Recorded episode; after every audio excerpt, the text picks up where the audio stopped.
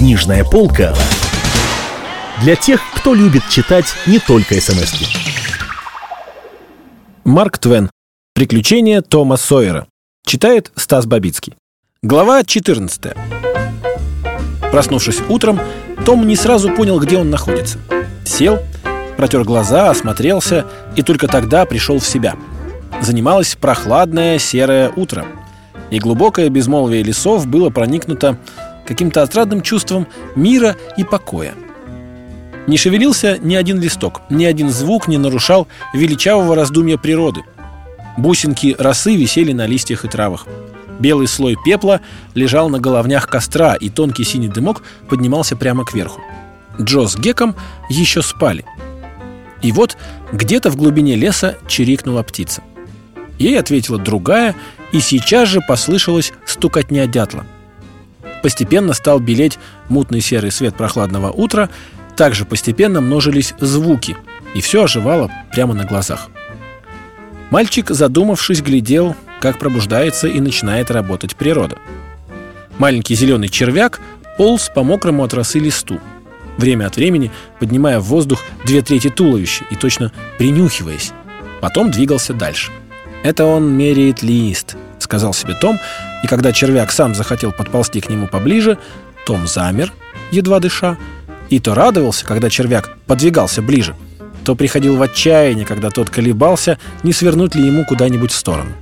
И когда, наконец, червяк остановился на минуту в тягостном раздумье, приподняв изогнутое крючком туловище, а потом решительно переполз на ногу Тома и пустился путешествовать по ней, мальчик возликовал всем сердцем – это значило, что у него будет новый костюм.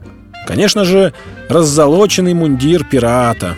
Потом, неизвестно откуда, появилась процессия муравьев, путешествующих по своим делам. Один из них, поднатужившись, отважно взвалил на спину дохлого паука, в пятеро больше себя самого, и потащил вверх по стволу дерева. А коричневая с крапинками божья коровка взбиралась по травинке на головокружительную высоту.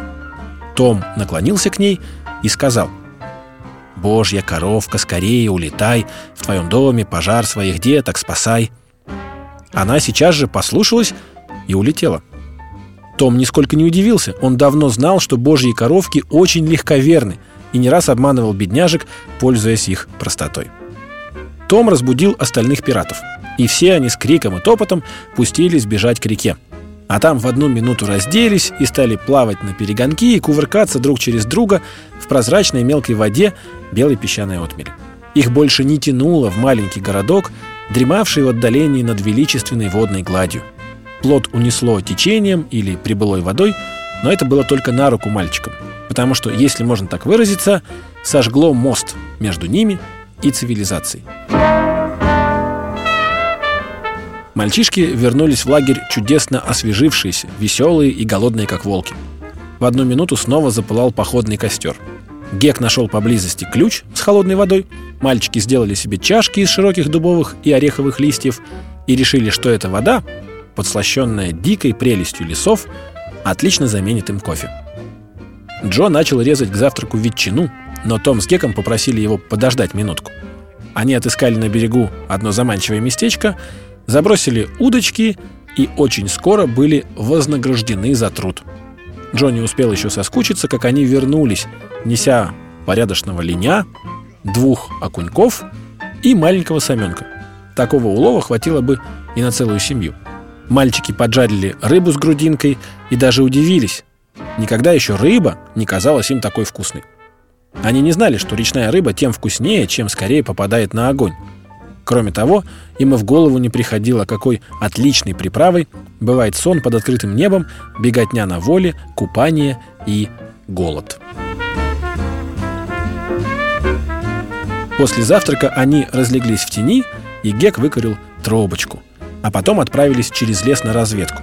Мальчики шли весело, пробираясь через гнилой бурелом и густой подлесок между величественными деревьями, одетыми от вершины до самой земли плащом дикого винограда.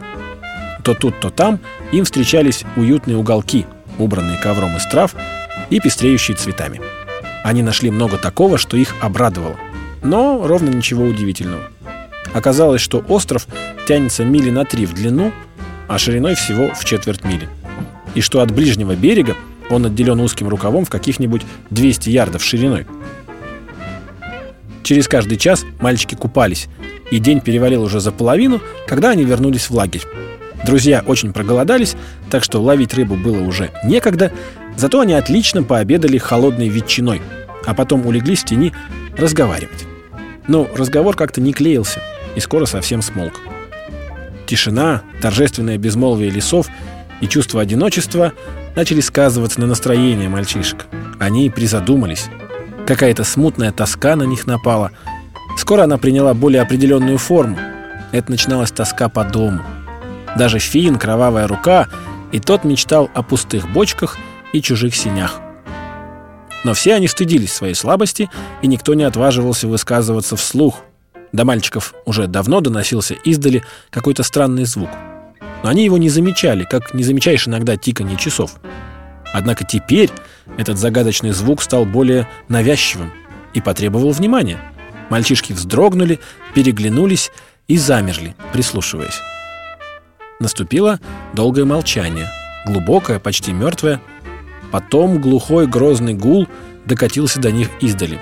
«Что это такое?» — негромко спросил Джо. «Да, в самом деле», — прошептал Том. «Это не гром», — сказал Гекльбери. «Потому что гром...» «Тише!» — перебил его Том. «Погодите, не болтайте!» Они ждали несколько минут, которые показались им вечностью. Затем торжественную тишину снова нарушили глухие раскаты. «Пойдем поглядим!» Все трое вскочили на ноги и побежали к берегу, туда, откуда виден был городок. Раздвинув кусты над водой, они стали смотреть на реку. Маленький пароходик шел посредине реки, мили ниже городка. Широкая палуба была полна народу. Лодки плыли вниз по реке рядом с пароходиком, сновали вокруг него, но издали мальчики не могли разобрать, что делают сидящие в них люди. Вдруг большой клуб белого дыма оторвался от парохода, и когда дым поднялся и расплылся ленивым облачком, до слуха мальчиков долетел все тот же глухой звук. «Теперь понимаю!» — воскликнул Тон. «Это ж кто-нибудь утонул!» «Верно», — сказал Гекфин. «Так же делали прошлым летом, когда утонул Билл Тернер. Стреляют из пушки над водой, чтобы утопленник всплыл наверх. Да еще берут ковригу хлеба, кладут в нее ртуть и пускают по воде. И вот где есть утопленник, туда хлеб и плывет, и останавливается на том самом месте. «Да, я тоже это слышал», — сказал Джо. «Не знаю только, почему хлеб останавливается». «Тут, по-моему, не один хлеб действует», — сказал Том а больше всякие слова. Они что-то там говорят, когда пускают хлеб по воде. А вот и не говорят ничего, сказал Гек. Я сам видал, ничего они не говорят. Ну, это как-то чудно, сказал Том. Может быть, про себя шепчут? Ну, конечно, про себя всякий мог бы догадаться. Остальные согласились, что Том должно быть прав, потому что простой кусок хлеба, без всякого заговора, не мог бы действовать так осмысленно, выполняя дело этакой важности. «Ох, черт! Мне тоже захотелось на ту сторону», — сказал Джо. «И мне», — сказал Гек. «Я бы все на свете отдал, лишь бы узнать, кто утонул». Мальчики все еще слушали и смотрели, и вдруг Тома осенило. «Ребята, я знаю, кто утонул! Это мы!» На минуту все почувствовали себя героями. Вот это было настоящее торжество. Их ищут, о них горюют, из-за них убиваются, льют слезы, горько раскаиваются, что придирались к бедным погибшим мальчикам, предаются поздним сожалениям, испытывают угрызение совести. А самое лучшее – в городе только и разговоров, что про утопленников. И все мальчишки завидуют им, то есть их ослепительной славе. Что хорошо, то хорошо. Стоило быть пиратом после этого. С наступлением сумерек пароходик опять стал ходить от одного берега к другому, и люди исчезли. Морские разбойники вернулись в лагерь. Их распирало тщеславие. Они гордились своим новоявленным величием и тем, что наделали хлопот всему городу. Они наловили рыбы, приготовили ужин, поели, а потом принялись гадать, что думают и говорят о них в городке. Отсюда им было очень приятно любоваться картиной всеобщего горя – но как только спустилась ночная тень, мальчики мало-помалу перестали разговаривать и сидели молча, а думы их бродили где-то далеко. Волнение теперь улеглось, И Джо с Томом невольно вспоминали про своих родных, которым дома вовсе не так весело было думать об этой шалости, как им здесь. Появились дурные предчувствия.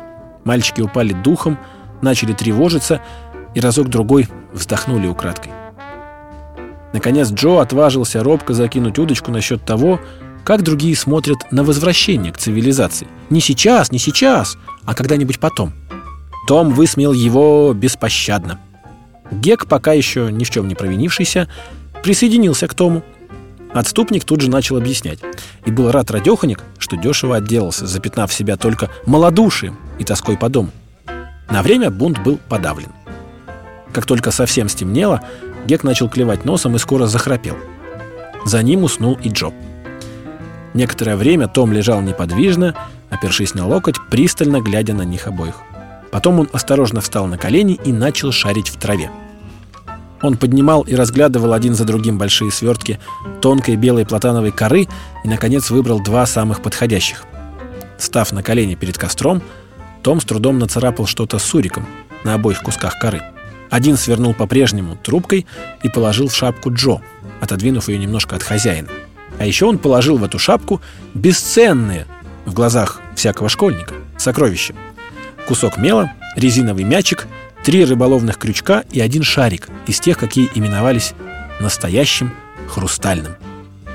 После этого он стал пробираться между деревьями, осторожно ступая на цыпочках, пока не отошел настолько далеко, что его шагов нельзя было расслышать и только тогда пустился бежать прямо к песчаной отмели.